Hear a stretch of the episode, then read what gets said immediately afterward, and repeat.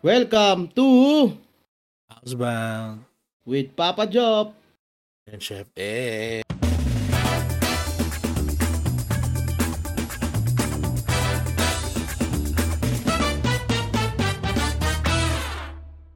Mm. May nabasa ako. Mm. Alam mo ba na kasi August 24 ako, di ba, birthday ko. Okay. August 24 is ano, San Bartolome. Ilang buwan na lang yan, pre. Oo nga eh. So yun nga, patron ni ano, patron San Bartolome. Nabasa ko na ano kasi ako na curious ako Saan? sa buhay niya. Di ba isa siyang ano, isa siya sa isa siya sa apostol. Ah. Tapos ang kinamatay pala niya, hindi hindi distinct yung pagkamatay niya. Merong tatlong version.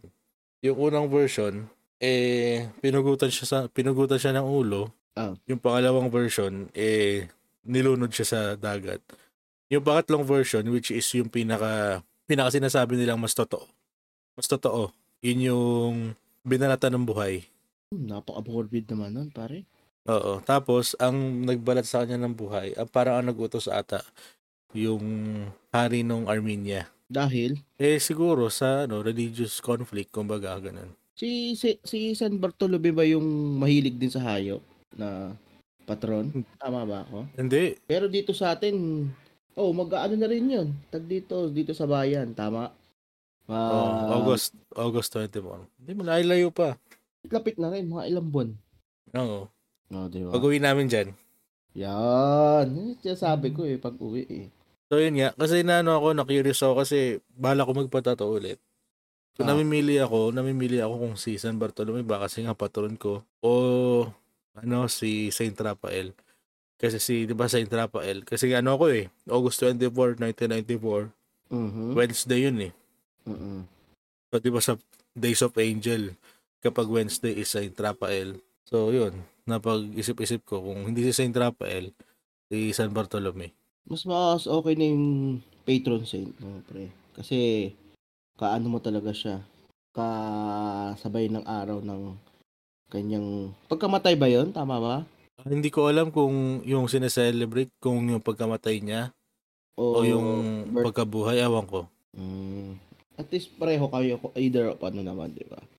Ah, Pero mostly yung ano yung ang sineselebrate niyan yung ano niya yung araw ng pagkamatay niya kasi doon siya naging martyr eh. Halos naman.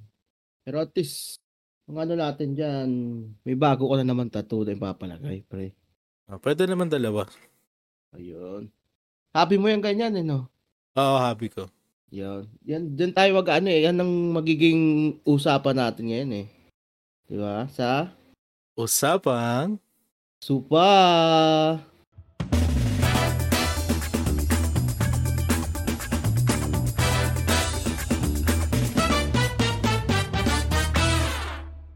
So yun nga, hobby. Oh, Hobby Mga ng mga hobby. yes. Hobby ng mga hobby. Alam mo, mahirap Ah, i-ano yan dahil malawak ang ano ng hobbies eh. Siyempre, ikaw, hindi lang isa ang hobby mo, di ba, pre? ah, ah, tama. Pero ikaw ba, tol? Simula nung pagkabata, ano yung pinaka, yung natatandaan mo, pinaka-una-una mong nagustuhan na talagang kinolekta mo, naging, talaga naging passionate ka doon, naging obsessed ka. Simula bata, bat, bata ako, pre, hindi ko masasabing meron talaga akong specific na kinolekta o hobby. Pero siguro, general ko talaga laruan. Madami akong laruan ng bata eh. Pero specific, wala ako. Nitong medyo nagkakaedad, tsaka lang ako nagkakaroon ng hobbies na talaga. Na talagang kinokolekta ko hanggang ngayon. Mga ano ba kinokolekta mo ngayon? Ngayon, kinokolekta ko mga painting, mga artwork ngayon. Pero ang unang naging hobby ko talaga yung pag, ano, dahil syempre, nag, ano ko, culinary ako. Tapos cook din, chef. Syempre, ang kinolekta kong una yung mga kutsilyo. Kasi yan talaga yung ano namin eh, kutsilyo. Madami akong kutsilyo. Sabi nga ng nanay ko tsaka ng asawa ko eh, puro kutsilyo na lang ang binibili mo eh. Kada, kada punta namin ng mall o kaya san may makita akong nagtitinda ng kutsilyo, talagang titingin at bibili ako eh. Ano yun tol, kahit ano, kahit ordinaryo kutsilyo lang. Oo naman, basta ang ano ko, parang nagkaroon ako ng petty siya, ano eh, sa talim. Ano? Diba? Pag matalim, pag matalim, titigasan ka. Hindi naman. Kumbaga, mas na ano ko pag matalim. Pag, kuya, pati nga ng kutsilyo mo. Mas gusto ko siya. Ang talim. Ah.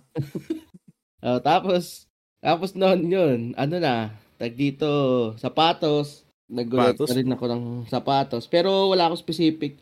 Ah, specific na brand ko, Lacoste. Lacoste talaga ang kinolekta ko noon. Lacoste na brand. Mahal niya. Oh, ma- wala na, hindi na natin kaya ngayon, pre. Kaya nagpalit ka na ng hobby. Ano? Oo. Hindi, mas mahal na nga yung hobby natin ngayon. Ang hobby ko na ngayon, ano na, art na. Art. Yeah. Ayan, mga painting, sculpture, figurine, yung mga, ano tawag to, pre, yung action figure, tama ba ako? Ah. Yung mga kilalang action figure, mga sikat na ano. Yun, yun yung mga kinokolekta ko na ngayon. Tsaka, yung mga ano, gamit sa kusina, yun. Yun ang pinaka ano, dahil syempre nagkaroon kami ng tindahan, di ba, ng kainan. So, parang naging hobby ko na rin maghanap ng mga equipments para sa tindahan. Kumbaga hindi naman siya collection para sa akin kasi parang naging hobby ko na eh. Bibili ako ng ganito, kailangan ko ng ganito para sa tindahan. Yung mga oven, mga salamander, yung mga ganon, subid machine, vacuum chamber, mga ganon pre. Yun ang Mm. naging hobby ko ngayon. Kunwari tol, yung sa ano, sa pagkolekta mo ng kutsilyo. Ah. Ano yung ano yung pinakamahal? Ano yung pinakamahal na kutsilyo na nabili mo?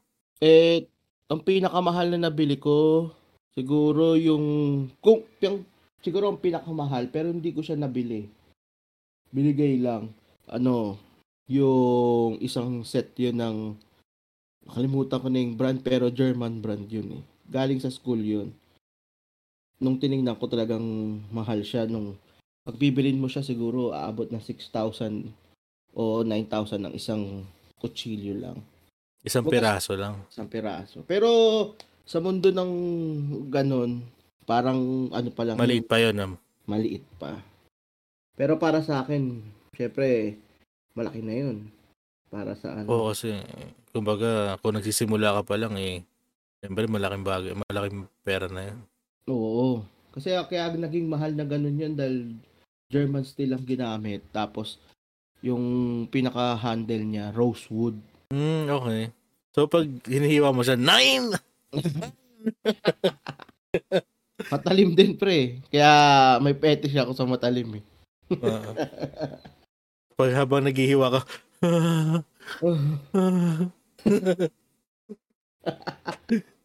Ikaw, pre, anong, alam ko marami tayong ha, marami kang hobby. Puta, nung high school pa lang tayo, ang dami, na, ang dami mo lang hobby, pre.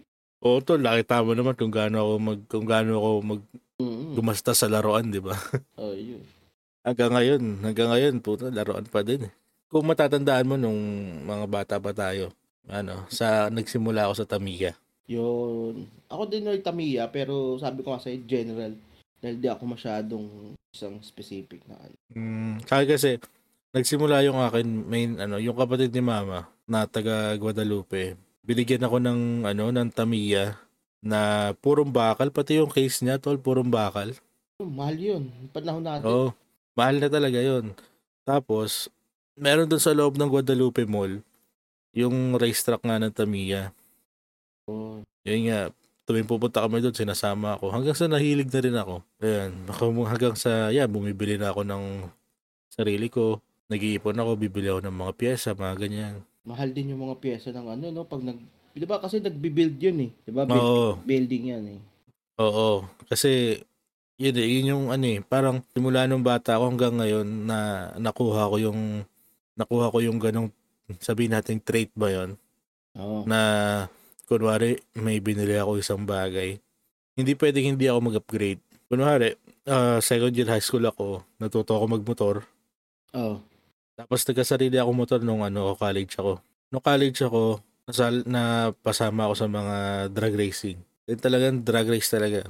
Hindi yun, drag na droga. Drag na ano. Yun. Kumbaga, syempre, sa drag racing, isa din sa mahal na hobby yan, di ba? Mahal yan. Oo, motor. Mm. Hanggang ngayon, nadala ko.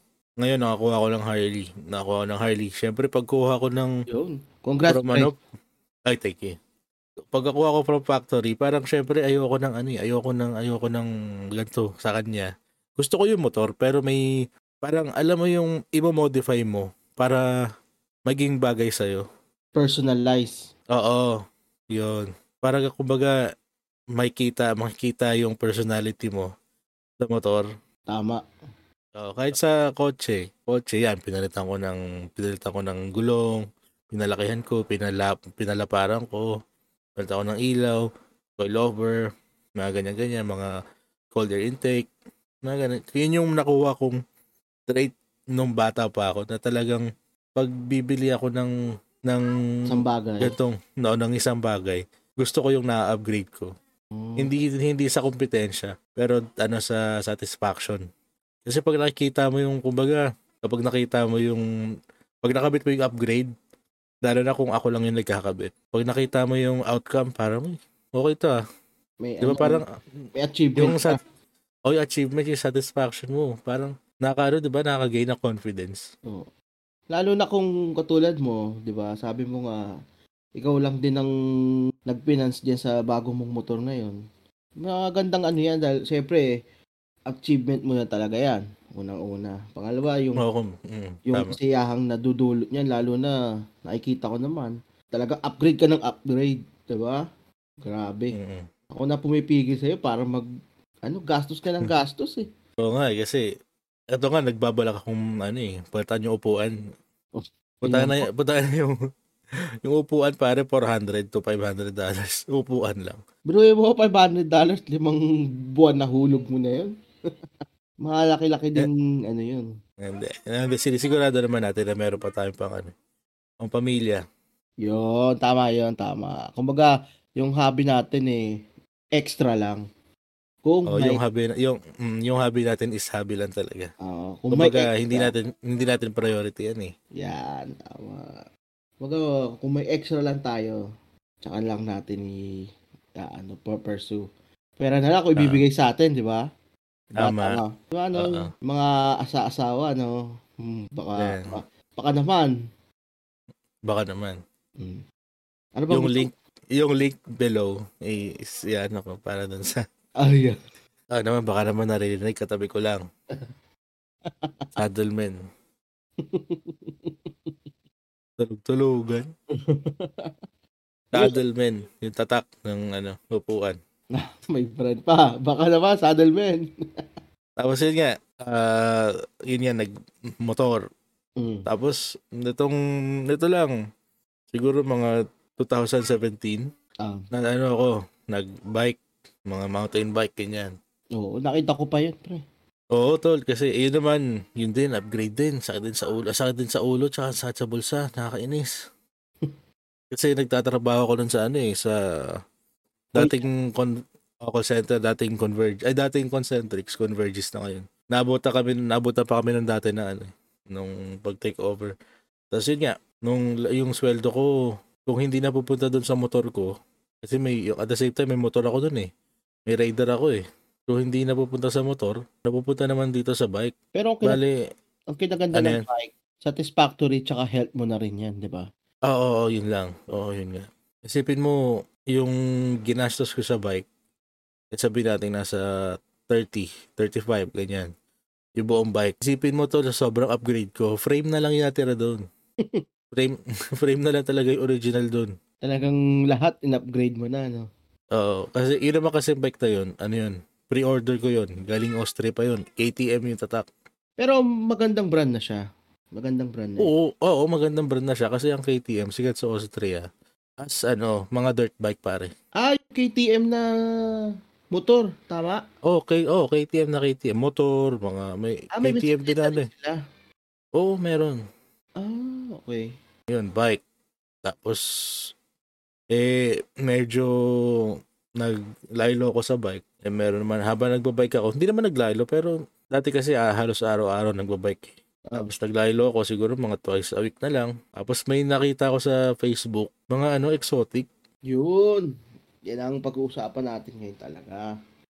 Oo, tol. Mga exotic, mga yung mga tarantula, mga ball python. Hindi nag-research ako. Yung pag-research ko, okay din pala to. Akala ko yung mga tarantula eh, ano, mga venomous. Oh, Hindi naman pala. Baga talagang may species lang sila, no? May mga subspecies. Oo, walang venomous na tarantula. Wala, walang ano, hindi hindi yung hindi siya ganoon ka-potent para maka ano, makapatay ng tao. Pero sa ibang mammals, kaya niya. Hindi, hindi sa mammals, ano sa insect. Insect. Kasi oo, kasi kumbaga ang prey nila is mainly insects eh. Mm. Pero merong ano ah, merong mga na-document na na mga tarantula na kumakain ng ibon, pare. Yung ano, Mga bird eating pa, ano no? Oh, Ito, yung mga bird eater. Mm, mga bird eater. Yun. Makikita mo yung sinlaki ng plato. Ah, magandang alagaan. Kasi naano rin ako ni Job sa ganyang hobby. Ano, kung sa mga nakikinig. Nung naano ni Job sa akin yan, nainganyo din ako. Tapos, binigyan niya ako. Yun ang unang-una ko talaga. Binigyan niya ako ng, anong lahi yung Mexican Red ni, ano? Ano, oh, Mexican Red Knee, Yeah. Mexican Mga Red Leg. Mga parleg. Yun ang inano niya sa akin. Mm. Tapos, dito, nung pandemic din, pre, di ba, nakwento nga ako sa'yo. Gusto ko sana, nung simula na ganyan, yung exotic, yung gusto ko talaga yung, tag dito, yung, hindi siya Ball pa, python. yung pagong, tag dito, Ah, tortoise. tortoise, yun. So lang, pinagbawalan tayo ng, tag dito, ng asawa natin. Kasi, syempre, lumalaki yun, di ba, pre, yung tortoise. Oo. Puta. Buhay-buhay pa yun. Ikaw, wala ka na. Patay na ako, buhay pa yung ano. Kaya kinaganda po sa ano eh. Pero dati, hindi ko pala nasabi kanina, kumbaga hindi naman kasi naging hobby yun, pero madami po akong aso eh. Iba't ibang breed, yon Doon kami nag, ano, nag, naging breeder din ako, kaya hindi ko masabing collection ko. Pero, isa sa naging hobby ko na lang siya. Hobby, pero hindi siya collection. Yun. Ano ba mga aso mo, tol? Meron akong Chihuahua, Shih Tzu, American Bully, tapos Dachshund. Kaya marami akong naging aso. Tapos meron kaming Husky. Yan. Medyo mahal din maging hobby yun. Or pet. Kasi syempre mga vaccine, pakain. Syempre nagkakasakit din yun, papagamot mo. 'Di ba? Tapos ngayon, nagi at bagay bata ito talaga masasabi kong naging hobby ko talaga bata pa. Ang pag-alaga. Jackal. Huwag naman jackal, pre. Ibang ibang ano natin, yung ibang content na natin. Sorry, sorry, sorry. Huwag ka bastos, ikaw din ganun eh. Di, ang naging hobby ko, ang favorite ko talagang ano, isda, Oscar, 'yon. Nagang hobby ko mag-alaga ng Oscar na is- Oscar fish. Bata pa lang ako, yan na yung parang brand ng isda, kumbaga, kumbaga species ng isda na inaano ko, hobby ko talagang alagaan. Di ba ikaw din, pre, may ano din, nag-aquarium ka din. Oo, dami. Simula nung sa bahay lang sa Paranaque dati. Meron kaming ano, siguro mga nasa 60 gallon yun na mahaba. Malaki din yun. Pang-arwana. Ah. Oo, pangarawan. Kaso yun, marami, maraming nilagay si Papa. May mga angelfish, may mga, ah may mga, tao yan, yung maliliit, yung mga cardinal, beta. Sabi mo, masasabi mo bang enthusiast ka o hobbyist ka pagdating doon? Sa isda, mm, hobbyist, enthusiast, hindi. Mm. Siguro ano lang, experience lang. Experience na, ano ba? Experience user. Parang shabu lang eh, no? User. Pero anong masasabi mo dyan sa mga hobbying pinag-usapan natin na ano, talagang ano ka, hobbyist tsaka expert ka na rin siguro. Siguro sa akin, para sa akin sa ano, sa motor tol. Kasi simula second year high school, nagmamotor na ako eh. Tsaka yung kinuha kong course nung college, eh tungkol sa makina. No. Kaya So, relate. talagang yun talagang ano mo, no? oo. Kumbaga, kung mga simpleng simpleng ayos-ayos lang yan ng makina eh, madali na lang para sa akin. Ang inaano ko lang, pre, ang enthusiast ba is may collection siya para masabi mo enthusiast? Kasi ang hobbyist, di ba, di ba, ang word na ganun, parang hobby, hobby mo katulad sinabi mo, yung mag-upgrade mo, hobby mo na siya. Tama ba? Siguro, ewan ko, siguro, ewan ko. Para sa akin, ng enthusiast, pare, ano eh, pinag-aralan niya ng mabuti. Alam niya talaga.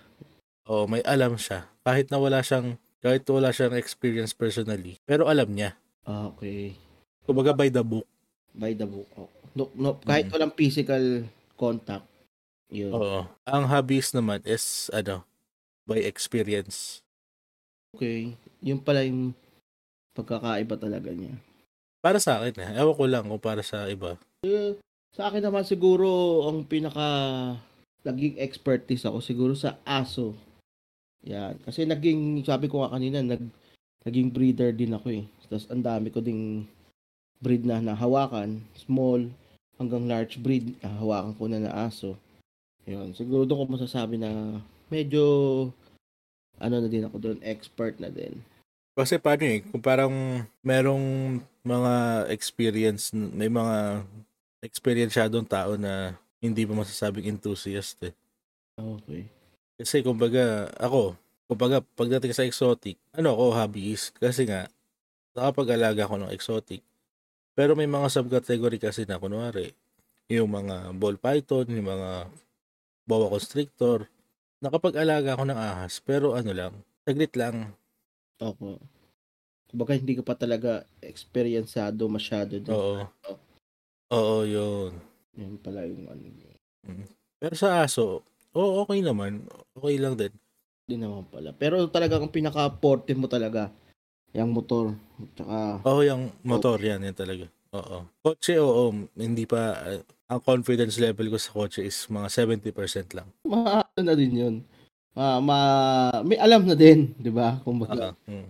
may alam na din. Kaya mo nang, kumbaga, kaya mo nang buuin. Kung may masira man, ikaw na rin ang gagawa. Di ba? Ah, ah, meron kasi may mga tao kasi binayaan na parating pala yung kotse, alam mo na kung alam niya na ano yung sira. Nasa kanto pa lang, uy, sira yung connecting rod dun ah. so, kaka-start pa. Oh, okay, patay mo na. Ano na Patay yan? mo na. Nasabog na. Patay mo na. Lumayo ka. Sabay takbo. Pero, kung inano natin, pre, nagdab- na ano mo yung naging hobby mo nga yan, tsaka ano ko sa pagmamotor, yung course mo malaki na itulong din, ano? Somehow, oo, malaki na itulong. Kasi, ano yun eh, related sa barko. Makina ng barko. Mm, ano pagka... Kumbaga, okay. ah, ano, ang pagkakaiba nila, Oo. ang pagkakaiba nila is malaki ang barko. Pero parehas lang ang... Ano, Pareho, pareho lang pare. Ang ano ah, ang pinaka, yung, pag, pag main function niya, pa- pareho lang. Yung function parehong pareho lang. Mas pinalaki lang. Oo. Talaga palang ma-apply mo rin sa hobby mo sa motor yung naging ano mo ng course mo, no? Oo, kasi, isipin mo, ang, ang, ang typical na size ng piston ng mga motor is mga nasa 49, mga 50 millimeters. Mga parang siguro, sinlaki lang ng dilatang sardinas. Sa motor yon Mm, sa motor. Sa barko, sabihin nating mga ano, sinlaki ng ano tol, sinlaki ng timba. naman ganun pala kalaki din, no? Nasa ako si kasya tao, eh. Hindi naman. Sa ano, sa crankshaft, tsaka sa crankcase, so kasya yung tao talaga. Pero yung mga yung piston, marami kasi piston ng ano, maraming piston ng Sa barko. ang barko. Oo. Oh, okay. Tap maraming ano yan, maraming engine din yan. Ay, may dalawang klaseng engine yan, merong auxiliary, tsaka merong main engine. Papa mo pala, anong, kumbaga sa hobby niya, anong naging hobby ng papa mo? Si Papa, hindi ko masyadong naano si Papa, pero mahilig din siya sa aso. Sobrang hilig nila sa aso. Siguro kung dun, dun ko din na ano, dun ko din na mana yung pagiging pet friendly. Ah, talagang sa kanila mo nakuha talaga. Oh, pat pati yung lolo ko tol. Nung alam mo nung kwento ko lang ah, nung nasa probinsya ako, meron kasing from sa bahay ng lolo ko. Siguro kailangan pa namin magmotor para dun sa para dun sa maisa nila. Okay. Tapos nung nagpunta kami dun sa maisa nila, umahabol lang sa amin yung aso. Hindi naman ganun kalayo. Siguro mga isa't kalahati kilometro lang. Sa inyo yung aso. Ha? Sa inyo yung aso. Oh, sa lolo ko yung aso. Talagang, pati pag yung lolo ko kasi mangingisda tol eh. Nangingisda yan. May malaking bangka yan. Oh. Pagka talagang nasa, kahit- pami- nasa pamilya nyo na pala yung pag-aalaga talaga ng hayop, ano? Oo. Makikita mo yung nung, nung buhay pa nung, nung, buhay pa yung lolo ko. Kahit mangingisda yan, tol, sasama sa kanya yung ano. Yung aso. Sasama sa, yung aso, nasa ano yun, nasa bangka. Seryoso. Din pala, no? Oo. Talagang bantay niya talaga. Batay talaga. Tsaka pag sila lang dalawa sa sala, makikita mo yun, kinakausap niya. Ah, Parang anak na rin ang ituring, no? Oo. Ano din naman pala. Sa akin kasi ang sa parents ko siguro hindi ko rin na anong nakitang anong daddy ko dahil simpleng ano lang talaga siya eh. Ang dami ng aso niya, pare pag pupunta ako sa inyo. Ang ingay, iba't ibang klase ng pitch ng tunog ng ano eh, ng tahol eh. Pero yung sa aso talaga, sa akin talaga yun. Kumbaga, akong Ikaw siguro nagpasimula. naging, oo, kumbaga, naging ano din ng papa ko, siguro yun na yun. Dahil nakita niya nung bata ako, mahilig ako sa aso. Yun, bili siya ng bili ng aso para sa amin. Kumbaga, hindi, hindi naman dahil namamatay lagi, kaya bili ng bili ha. Kumbaga, syempre kasi may construction dati ang dad, ng papa ko. So, yung bibili niyang aso, minsan dinadala nung mga tauhan sa construction. Katulad nung isa may napamahal akong aso. Talagang dinala nung tauhan niya dahil guard dog yun eh. Mm. So dinala sa ano. Ngayon nangyari nagustuhan ata nung ano, ewan ko kung yun, yun kasi sinabi sa akin eh. Nagustuhan daw nung may-ari ng ginagawa nila ng bahay. Kaya naiwan yung aso ko doon. Yun. Yun Hindi siguro, mo man lang binalikan? eh bata pa ako nun. Siyempre, eh, ano bang ano ko, ano, basta sinabi sa akin, mas ginusto daw nung ano doon. Hindi, e- eto tanong, sino ang nagsabi sa'yo na gusto yun ng ano, ng may-ari ng bahay? Tatay ko yung nagsabi sa akin nun. Ewan, kala ko yung construction eh. Kasi ko yung construction worker yung nagsabi nun, tol, malamang kinain. Asusena, no? Op! Sorry, pero yun yun. Sabi niya, boss, sorry, kinuha nung, ano eh, nung may, may may-ari ng bahay. Pero nasa bitukan niya na pala. Nagtitinga-tinga pa, no? Habang saya sabi, boss, ano ni... Kinuha po nila eh. Sinama na daw doon sa binayad sa'yo, boss. Ayun, yun lang ang, ano, sa, ano ko siguro, wala, walang mahilig magkolekta sa amin. Ayan, oh, ate ko pala. Yung Ano? pangalawa kong ate, si Ate Chini. Yun. Arkitekto yun. Ang hobby niya ngayon, tsaka collection na talaga, ah, crystals. Mm. Yun. Yung may ibang kulay, ano? Oo, yung mga amethyst, yung jade, yan. Naging hobby na din niya yun. Hobby na talaga at collection. Talaga? Hindi ko na, hindi ko na nalaman. Hindi ko naman kasi nakikita eh. Bagay. Ngayon na lang yun nung ano, yan, naging hobby niya yun ng nitong nag-start ang pandemic.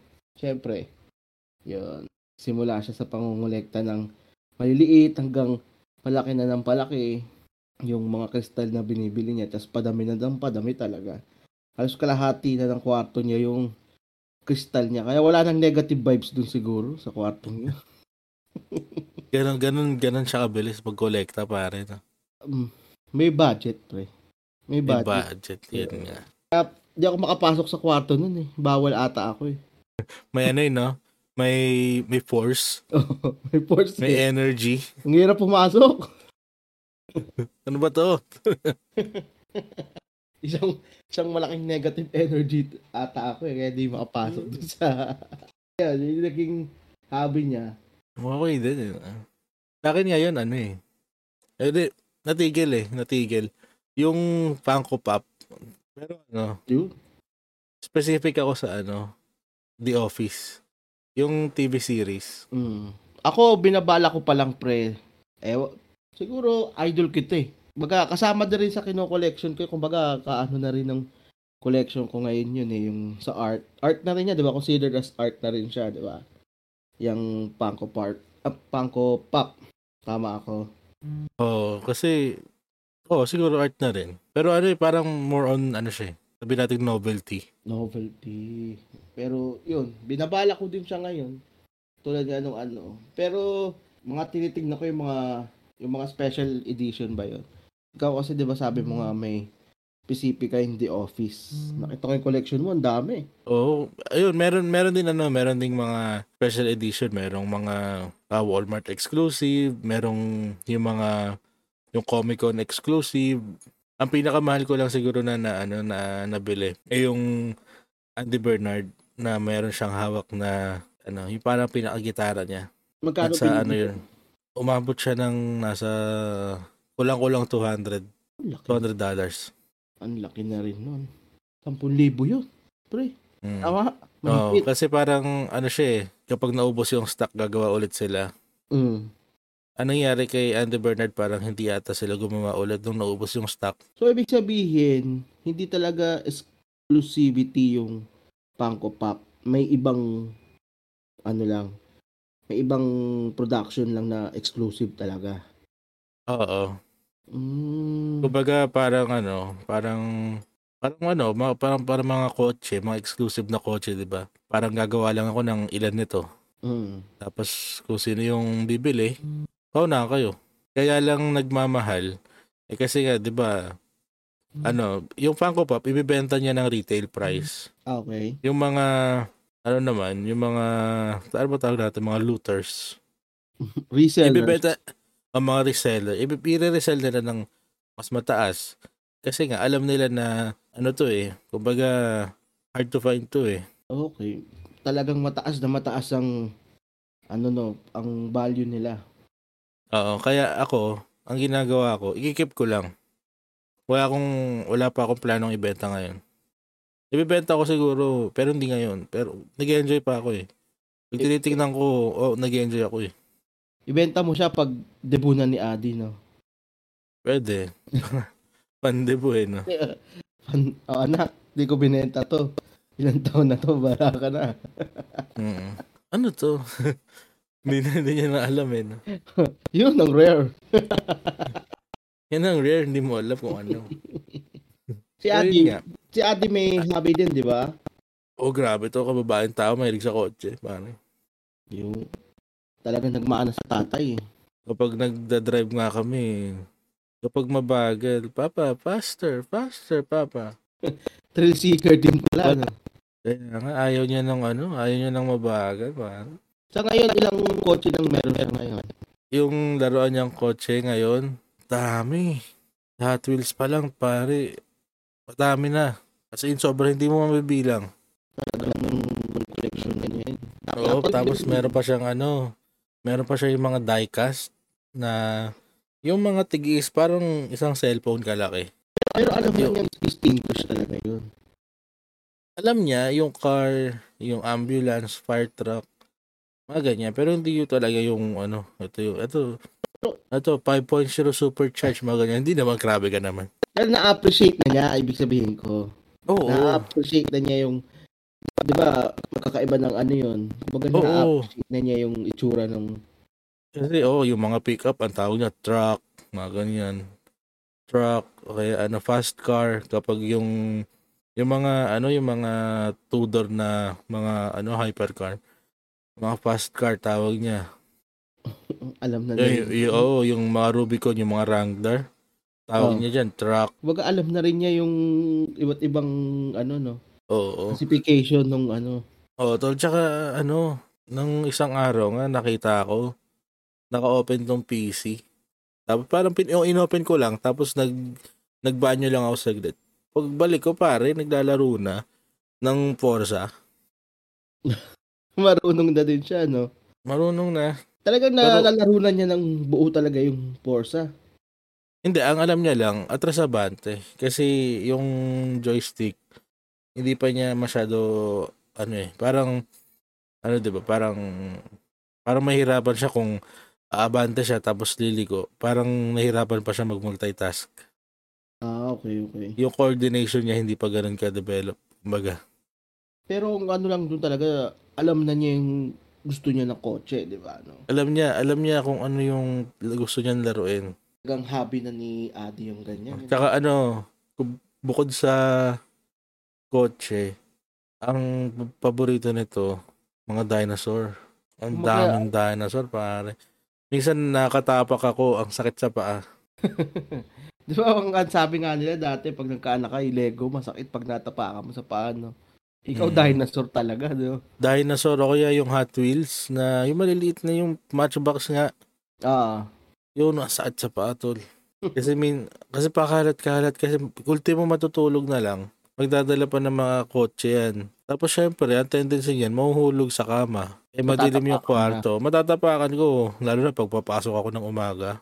Matatapakan ko. Sakit sa paa. Sarap paluin, pero anak ko. Ayahag ko na lang siya. Mahal kita. Mahal kita, nak. magkalat ka pa, anak. Magkalat ka pa. Galit ka pa. Okay lang. Pero mahigpit na akap mo, no? Mm, Oo. Pero tol, yung sa inyo ni Abby ngayon, buti. Nakikiano na rin si Abby sa pag, ano niya, sa ang dami niyo ng isda. ah. Oo nga eh. Dami na rin namin nga isa katulad ng ano. May sari may taga, may sarili sarili kaming ano, aquarium dito. May aquarium o para sa Oscar, sa mga cichlid. Yung Oscar ko, cichlid, tsaka cichlid. Yan, may sarili ako aquarium. Tapos siya naman, Ilan na, ilan na aquarium niyo dyan? Dito may apat na kaming aquarium. Tapos, Tangina. apat na garapon. Kasi na, yun talaga, collection niya, bili ng bili ng, ano, ng fighting fish. Beta. Beta. Oo, ang ganda kasi ng beta. Oo. Experience ko pare, ang beta, pwede mong haluan ng babae. Pwede sila mag-cohabitate basta babae. O kaya, babaeng beta, ihahalo mo sa mga tetra. Tama yun, naging, yun yung in-advise mo sa akin nung una. Ginawa namin. Kaya ngayon, na yun, yung, yung community tank niya, yung talagang tank niya ng danyo, tapos mga plat, ano to? Platy, tapos mga molly, yun, may kasamang beta. Hindi na, di ba hindi nag, ano, di ba? Hindi nagte-tail nipping, di ba? Oo, wala, walang tail nipping. Tagang nagkoko-habitat na sila dito sa aquarium niya. Ah, Huwag mo lang haluan ng ano yan, tiger barb. Oh, yun. Yun nga, hindi na ano. no. Tsaka ang, ang ano lang doon, pag nagko-habitat ka ng beta, sa napansin ko lang pre ah, kahit ba isa, kumbaga nalagay mo na siya, kahit lagyan mo pa ulit siya ng babae, yun, talagang aanhin niya. Kumaga ayaw niya na ibang may, may ibang beta. Ah, okay. Yun lang yung napansin ko sa aking part ah. Hindi ko alam sa iba, syempre. Ayun, yun lang ang napansin ko. Kumbaga yung ibang hmm, cohabit ano niya, ibang species doon, hindi niya inaano, pinoprotektahan pa niya minsan. Pero pag may nakita siya ibang beta, yun. Kaya tinanggal ko dahil tinry ko eh. Tinry ko ulit. Tapos, kaya tinanggal ko na lang mm, yung ano nila dahil talagang inaano niya. Parang Ninaaway niya. Oo, protective siya. Hindi siguro, i, ay, yan ang ano eh, instinct ng beta kasi talagang territorial sila. Talaga territorial sila. Oo. Pero sa own kind siguro. Oo, yun nga. Sa own kind nila. Kasi itong ibang ano, wala naman sa kanya eh. Nakikipaglaro pa siya eh. Naghahabulan, nakakatawa ka eh. Naghahabulan. Hindi siguro hindi niya kino-consider as threat yung ano, yung Ay. mga yung mga ano niya, mga Oo. ko kotang. oh, mga Utang kotang ina. niya. Utang ina ba? Yun. Pero ang ano niya, naging ano niya dito, ugali niya. May isang single plant, ano kasi ko dito sa ano ni Abby. Tapos may bato, yun. Isang kala mo unggoy nakasabit dun sa ano eh. Dun sa plant. Talaga. Anong kulay Okay. anong kulay ng ano mong ng beta mong naka ano, cohabitate? ano to, violet at tricolor to eh. Pero ano daw to? Ewan ko, tama. Champion daw kasi to. Champion line. Mm. Pero kulay violet siya, ano, silver violet, red, blue. Kumaga nag talagang maganda yung ano nung itsura niya. Lalo na pag nagpi-flare siya dito, yung nagsi-swim siya. Kala mo silk yung ano niya eh. Yung kulay, yung pinaka fins niya, yung mga tails ah. niya, ganda. Maganda. Alam ba sa mga pet shop, 'di ba may makikita ka na yung ibang yung ibang tank kulay blue, yung iba yung ibang tank kulay black, Ah, tapos yung may iba naman may sand na white, merong Ah. black. ah, ah. Kino-contrast niya kasi yan sa ano eh, kino-contrast niya yan sa isda. Kaya kapag tumingin ka dyan sa mga pet shop, ang gaganda tingnan eh. Tsaka pati yung mga ilaw nila, di ba? Ang Oo, gaganda. totoo.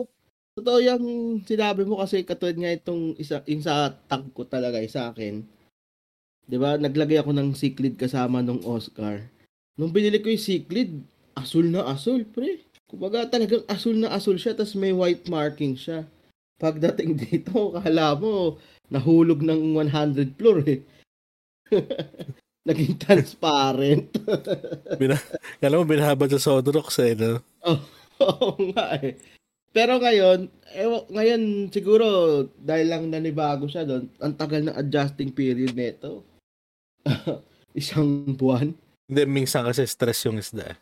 Yun nga. Pero ngayon nakaka-adjust na siya.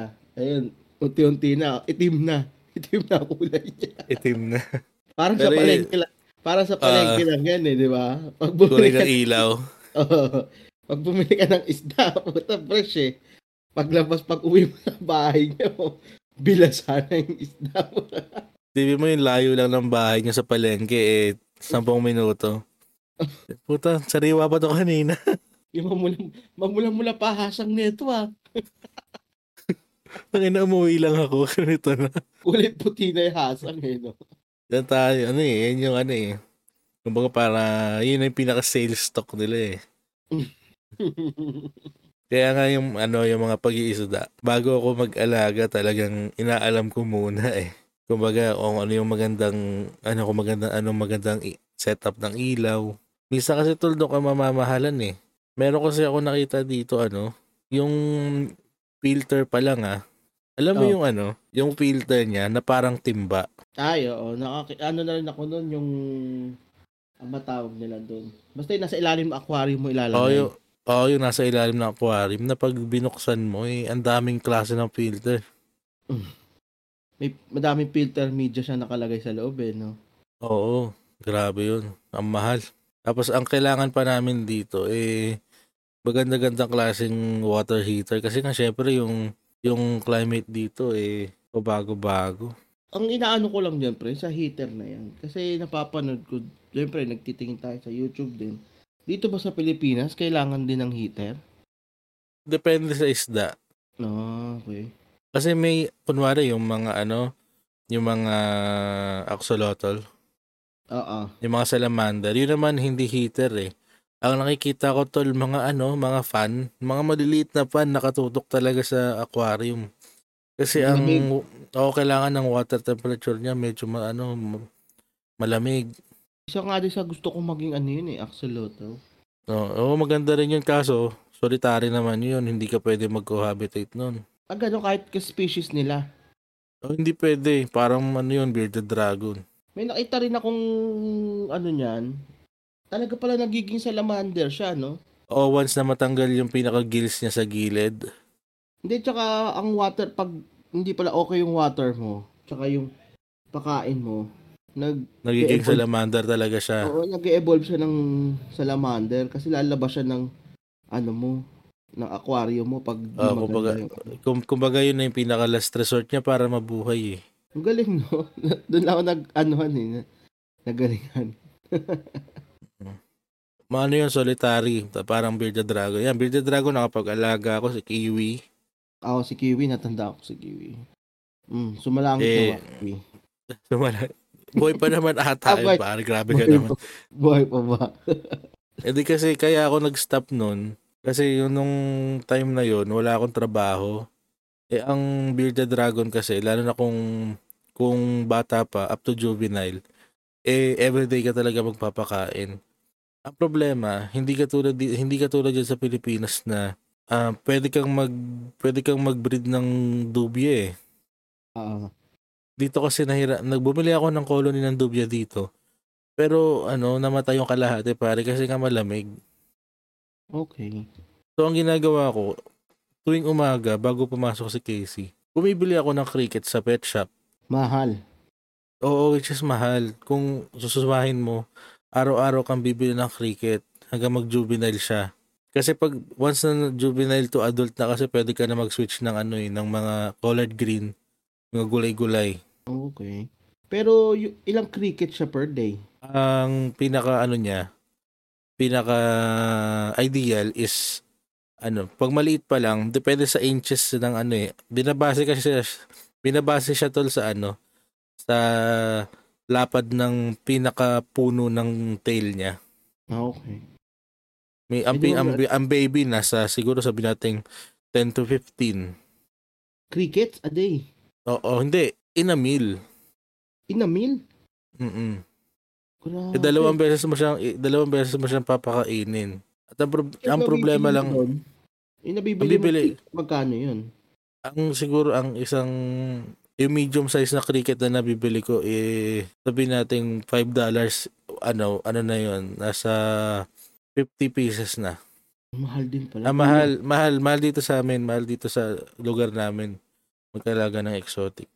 Isipin mo nga, pag pumunta ka ng, kunwari Arizona, ang MBK nila, Mhm. Mexican Black King Snake nila, eh nag-range lang ng, anang 150 to 500. Sobrang laki na ng 500. Yung 500 na yan, tol, yun na yung, ano na yan, iridescent na yan, yung pag tinapat mo sa araw, alam mo yung parang langis sa tubig.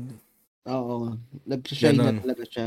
Oo, Kumbaga may Dito sa- rainbow, parang rainbow na. No? Oo, yun, tama. Dito sa Burbank, nakita ko last time kasi isa lang yung pet shop na malapit sa amin na exotic eh. Nakita ko tol. Ang liit pa lang niya, dalawang dangkal pa lang ng MBK tol. Alam mo kung magkano? Magkano na dyan? 1-1. Doble, hindi lang doble. Kung tutusin. Oo tol, ang mahal, ang mahal dito. pa. Kaya nag-stop ako ng ano, nag-stop ako mag-alaga ng exotic. Ang pinaka last na alaga ko ng exotic is yung tarantula nga dito na napabayaan sa na masyadong tumaas yung humidity. Tapos din yung ba dyan? Ha?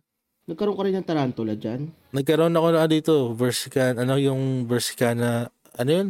Versicolor? Kay Caribena Versicolor. Yung kulay blue na tarantula. Mm, Namatay din. Oo, namatay. Tumaas masyado yung humidity. Tapos, yung si Kiwi nga, yung bearded dragon, yun naman, malaki na siya.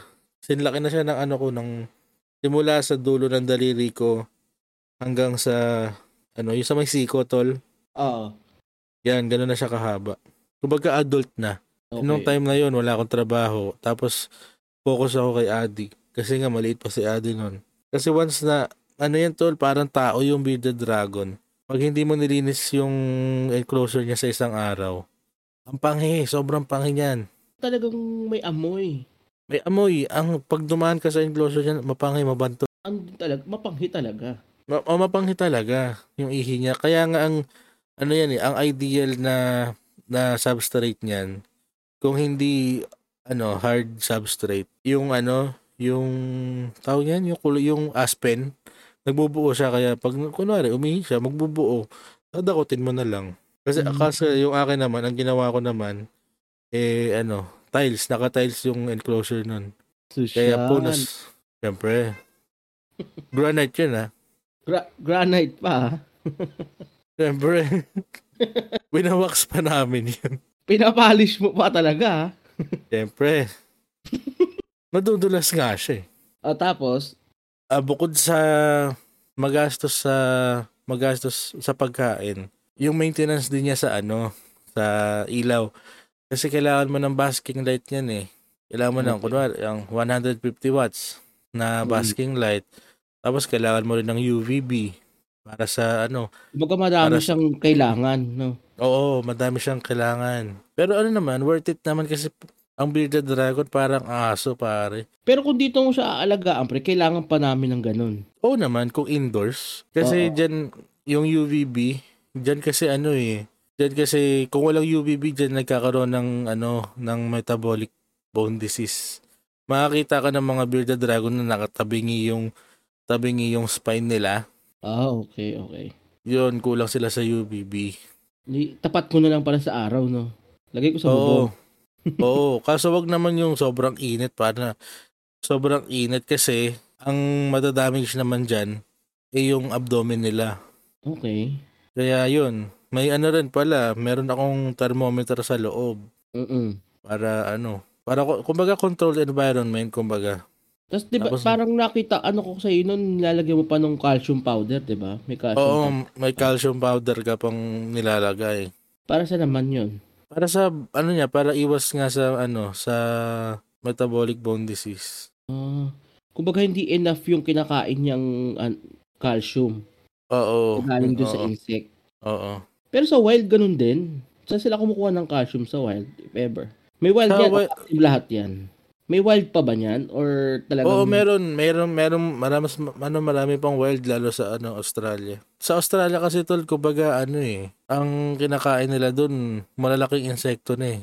Kaya kumbaga doon, di ba, ano, survival of the fittest talaga doon. Okay. Kumbaga yung resistance nila sa mga sakit-sakit doon, yung sobrang taas kumpara sa mga domesticated na bearded dragon na makikita mo dito. Sa pet store, no? Oo, sa pet store. Pero nung pagkakaiba lang, kung if ever lang, na magkaroon ka ng chance na ano, ah maganda rin, kumbaga, yung wild o dito sa captive. Kung makakahuli ka ng wild, Oo, oo. Wag. Ano yan, kumbaga yan yung pinaka ano, rule number one ng mga keeper ng exotic. Anything wild. Anything wild, huwag mong papakialaman. Kasi wild na yan eh. Kaya nga tayo merong captive bred para yun yung sa atin. Huwag mo nang pakialaman yung sa wild. Okay, okay. Kasi unang-una, kumbaga ganito lang yan. nakakita ka ng nakakita ka ng tarantula sa wild. Oo. So, inuwi mo yung tarantula mo galing sa wild, nasa isang kwarto, kasama ng katabi ng mga ng mga ibang mong tarantula. Hindi mo alam yung tarantula na galing sa wild. Meron na palang parasite yun. Madadamay pa sa'yo. Madadama yun. Para lang yung ano, para lang yung yung dubya na ah, na inaalagaan mo para sa para maging feeder. Oh. Nakakuha ka ng na, nakakuha ka ng dubya sa wild. Hindi mo alam na may parasite pala yun. Ipapakain mo sa mga reptile mo, papakain mo sa mga tarantula mo. Ah, may Eh, di nag- sa wild. Oo naman, lahat yan galing sa Sorry, wild. Akala ko, kasi akala ko mga talagang binread na yun para sa ano eh. Katulad niyang superworm. Wala namang superworm sa ano eh, sa wild eh. Oo, oo. Diba? Akala ko ganun. Kumbaga Hindi. yung... Talagang ano yan, mer ano yan, galing wild talaga yan. Mm, kumbaga parang sa tao din yung kumbaga kung sakaling immune yung mga pet na immune na sa ganitong sakit yung galing sa wild hindi pa siya immune vice versa naman Oo. Kaya nga 'di ba, tol kung ano, 'di ba, merong mga region sa atin, merong mga lugar pa rin sa sa, ma- sa earth na merong talagang untouched yung mga tribe, oo tama tama 'di ba? Hindi kaya hindi mapuntahan ng mga civilized na tao. May expose sila sa bagong ano na tayo vaccinated na tayo eh. kumbaga Sila kasi vice, hindi. kumbaga ano no pwedeng merong virus sila na immune sila na walang epekto sa atin or Or vice versa. oo Oo, yun. Ganun. Ganun lang yun. Ganun lang ang pinakasimpleng explanation nun. Kung bakit hindi tayo, kaya kung bakit hindi tayo pwede magdala ng exotic animals from wild, ano gagawin mong alaga. Pero hindi mo pa rin masisisi kasi lalo na sa mga ano sa mga probinsya tol. oo kahit Diba? breeding Oo. Ay kahit breeding bawal, hindi yan pwede. Kasi isipin mo sa mga probinsya, 'di ba? Yung sa ano, yung sa pelikula ng mga bata, yung Rio, oo yung Blue Macau, Oh, tato, hindi siya marunong lumipad, no? Dahil captive siya. Oo. Unfed Hindi, kumbaga, di ba, kumbaga sa totoong buhay, di ba, ano na, extinct na yon Oo nga. dahil sa poaching. Mm. Di ba? Kumbaga, nangyayari, yun, yun, yun nangy- rin ang ano, consequence talaga. oo. Nangyayari rin yan, lalo na sa Pilipinas, lalo na nung nag-uso yung mga tuko. Di ba? Inaano, binibenta sa mga Chinese kasi nga, ano daw sa kanila yun eh, gamot. Herbal, gamot. Kumbaga, malaking ano talaga sa environment din eh, no? Oo, yung pagkuha mo ng isang pirasong hayop sa sa environment sa nature eh malaking consequence noon. Yun ang mas ano dun talaga. Kaya kung gusto nyong mag-alaga ng exotic, talagang alamin nyo kung saan galing. Kasi yung mga breeder naman, hindi naman madamot yan na pag tinanong mo saan gagaling yung ano yung yung nanay nito, yung tatay kung kung ga, saan galing ganyan ganyan. Hindi naman kung legit naman na breeder, hindi naman nila ipagdadamot, hindi naman nila ano yan na sabihin sa iyo eh. Tama. Dapat sa mga legit li- mga legit na breeder lang po kayo bibili or kukuha ng mga alagaan nyo. Kasi alam nila yung lineage. Kaya Oo. nilang i-explain sa'yo kung saan Oo. Kunwari origin sa mga tama, ng ball python kung anong clutch yan, kung anong clutch to. Mm. Baga yun talaga ang ano natin, dapat sa mga kilalang breeder, hindi naman nasa kilala, kumbaga yung talagang ah, may alam na ano. Oh, yung Ako- talagang ano yung tiwala ka kumbaga. Mm. Kasi yun nga, yun yung iniiwasan ng mga ano, ng mga hobby, yung mga exotic keeper na wag na wag kang ano, wag na wag kang kukuha sa sa wild. Maliban lang kung ano ah, kung for scientific eh, ano, for scientific studies. Eh dahil lalo na kasi kung kilala mo yung ano, Gorby Exotics. Pilipino yan siya, Oo, tol. Pilipino, oo. Pilipino yan siya na isipin mo, walang ano, walang wala masyadong scientist na, na ibang siguro sabihin natin mga taga-ibang bansang scientist na nag-aaral sa Pilipinas, na pinag-aaralan yung mga arachnid sa Pilipinas. Si Gorby Exotics. Siya mag sila, siya- may team siya na nag-aaral. Isipin mo kung gaano karami ng ah, tarantula ang nakita nila sa Pilipinas. Nasa Pilipinas na talaga makikita. Endemic lang dito talaga sa atin. Oo. Oo. Yung ano, yung yung OBT, yung orange baboon tarantula. O endemic lang yan sa ano lang yan sa Ipugaw, sa Benguet. Makikita mo kulay orange talaga na ano, na tarantula. OBT sobrang skittish nun. Yan, pre. 'Di ba? Yan ang enthusiast na talaga sila. Oo, Kumbaga- yan yung yan yung enthusiast talaga kasi pinag-aaralan nila eh. Ano yan? Ah, pondo nila yan? Pinopondohan nila ng sarili nila. Ang alam ko pondo sarili nila yan tol eh. Ay kay Golby. Mm. Ano talaga din, ano? Ilang kinagandahan pag naging naging hobby mo na yan, enthusiast ka pa. Yan, yun ang kinagandahan to. Kumbaga, may nagiging impact ka din sa sa ano mo. Kumbaga, kung saang parte ka ng ano naging expertise, may impact ka din nagdudulot, di ba? Oo. Parang ano lang yan. Kumbaga, dito sa field na to, kumbaga tayo sa mga ano exotic keeper, kilala natin to. So, sa mga ibang tao, hindi nila kilala. Kasi hindi naman sila keeper. Oo, tama. Parang ano lang yan, parang mga Michael Schumacher, Lewis Hamilton, mga Formula 1, di ba? Yung ibang tao, hindi naman kilala yun, di ba? Mga Gabi Magno, tsaka Rapi Balunsat sa mga vape, di ba? Mga Veterano. mga OG. OG. OG. Mga shout out. Shout out naman. Gabi Magno, shout out. Baka naman. Baka naman. Vape House. Ages lang. Ages lang. Sabat na. Vape House po ah. Huwag niyo kakalimutan. Vape House. Dito sa may bandang ano naman lugar yan, pre? Ano ba, Jacinto? Hasin Jacinto ba yon? Basta dito sa may papuntang ano nga, sa may Jacinto.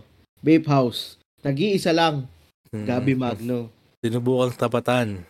Walang nakatapat. Na. So, yun nga. Yun lang. Mga pang hobby, mga ano, hobby sabis. Marami pa, marami mga hobby, mga ano yan. Iba't ibang hobby.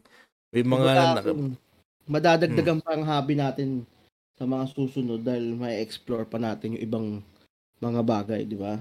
Oo, meron nga kung, di ba nga may mga nababasa pa nga akong mga nag, nangongolekta ng mga postal stamp. Yun ang mga ano talaga, mga sinaunang pera. Yan, naging Oo, Binala ko binala ko din yan yung mga sinaunang pera kaso talagang mahal po ang hobby na yun. Oo Kasi nga, pera talaga. pera talaga ang igagastos nyo doon. Biruin nyo, ang lumang isang dolyar lang nun, aabot na ho ng $200 ngayon. Kaya nga, grabe no. Pero ano yan, ano yan eh, kumbaga yung satisfaction mo eh. Yun. Kumbaga kung saan, mo- ka, sa- saan, saan pag naging hobbies ka, kung saan ka satisfied, yun. Kumbaga kung gusto mo maging hobby to, kung saan ka natutuwa at nasa-satisfy, yun ang pag-anuhan mo talaga. Kasi, tama, kasi meron kasi mga tao dyan na may mga masasabi talaga, ano ba yan, Bu- bumili ka na naman ng mga ganyan-ganyan mo. Kasi hindi nila, hindi na, di ba? Totoo naman, hindi kasi Tama, nila napipil.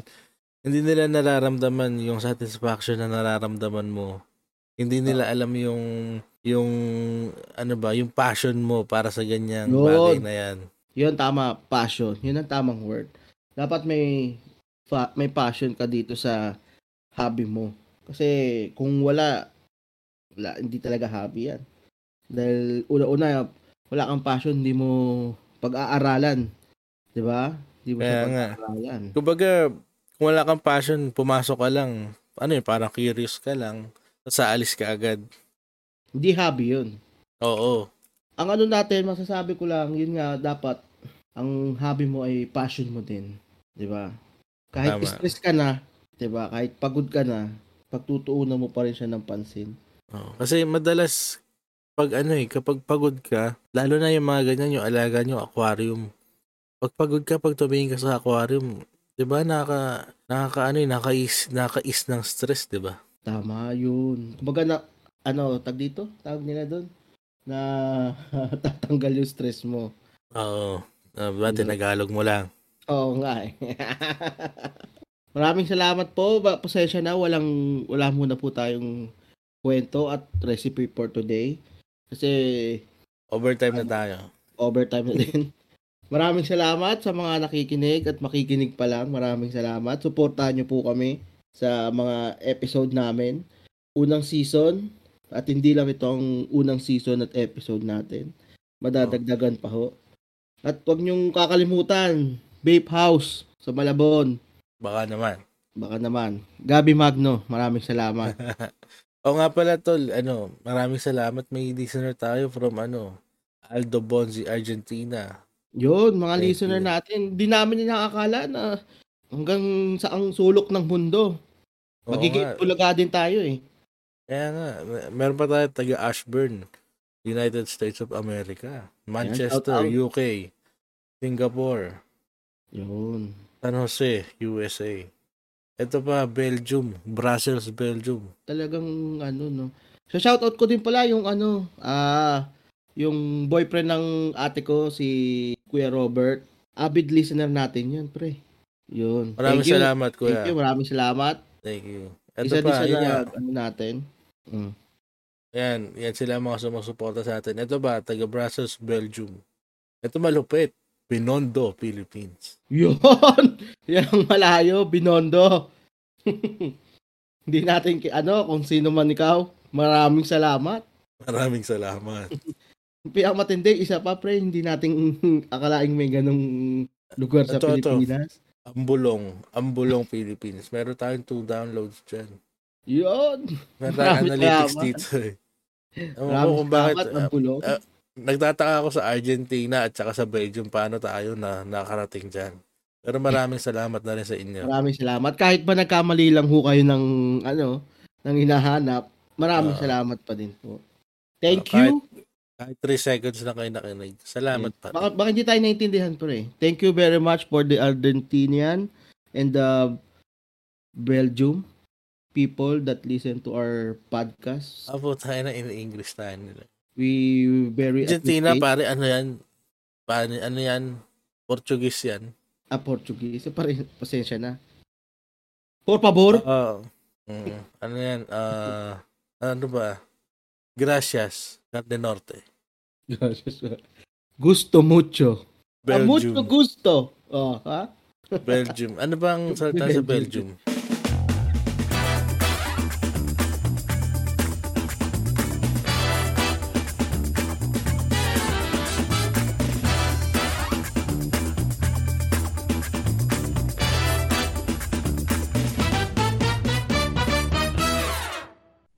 or opinions represented on the podcast are personal and belong solely to the hosts and do not represent those of people, institutions, or organizations that the creators may or may not be associated with in a professional or personal capacity unless explicitly stated. Any views or opinions are not intended to malign any religion, political stand, belief, ethnic group, club, organization, company, or individual.